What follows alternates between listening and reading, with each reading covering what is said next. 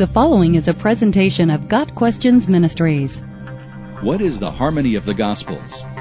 The harmony of the Gospels is the agreement of the four biblical Gospels. The four New Testament Gospels are like the singers in a four part choir. They each have their distinct parts to sing, yet the parts combine to make a beautiful composition. Each of the four Gospels gives testimony of Jesus from a slightly different perspective, but they all tell the same story. Thus they are all in harmony with one another. There are also books that align the Gospel accounts chronologically, which are called harmonies of the Gospels. And some Bibles have a reference section doing the same thing that is referred to as a harmony of the Gospels. Matthew, Mark, and Luke are called the Synoptic Gospels because they give a synopsis of most of the same events from the life of Jesus. John stands on his own, filling in gaps that the others leave out. Each one of these Gospels was written for a different audience and emphasizes different things about Jesus.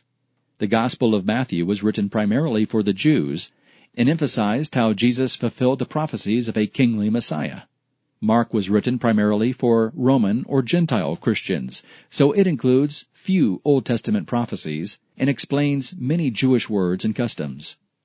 Jesus is portrayed in Mark as the divine servant, Luke was also written primarily for Gentile believers, as it also explains Jewish customs and uses Greek names.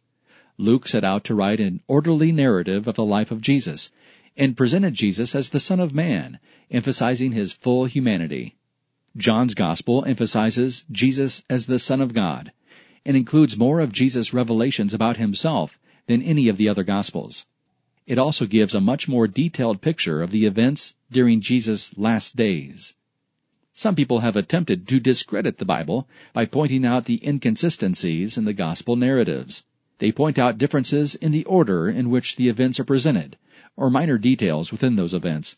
When the four accounts are placed side by side, we see that they do not all follow the same strict chronology.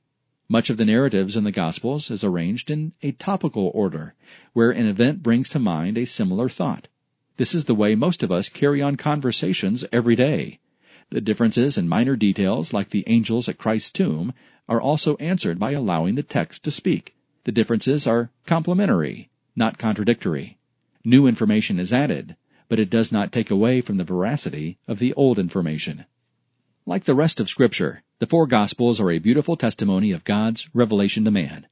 Imagine a tax collector, Matthew, an untrained Jewish lad with a history as a quitter, Mark, a Roman doctor, Luke, and a Jewish fisherman, John, all writing harmonious testimony about the events in the life of Jesus.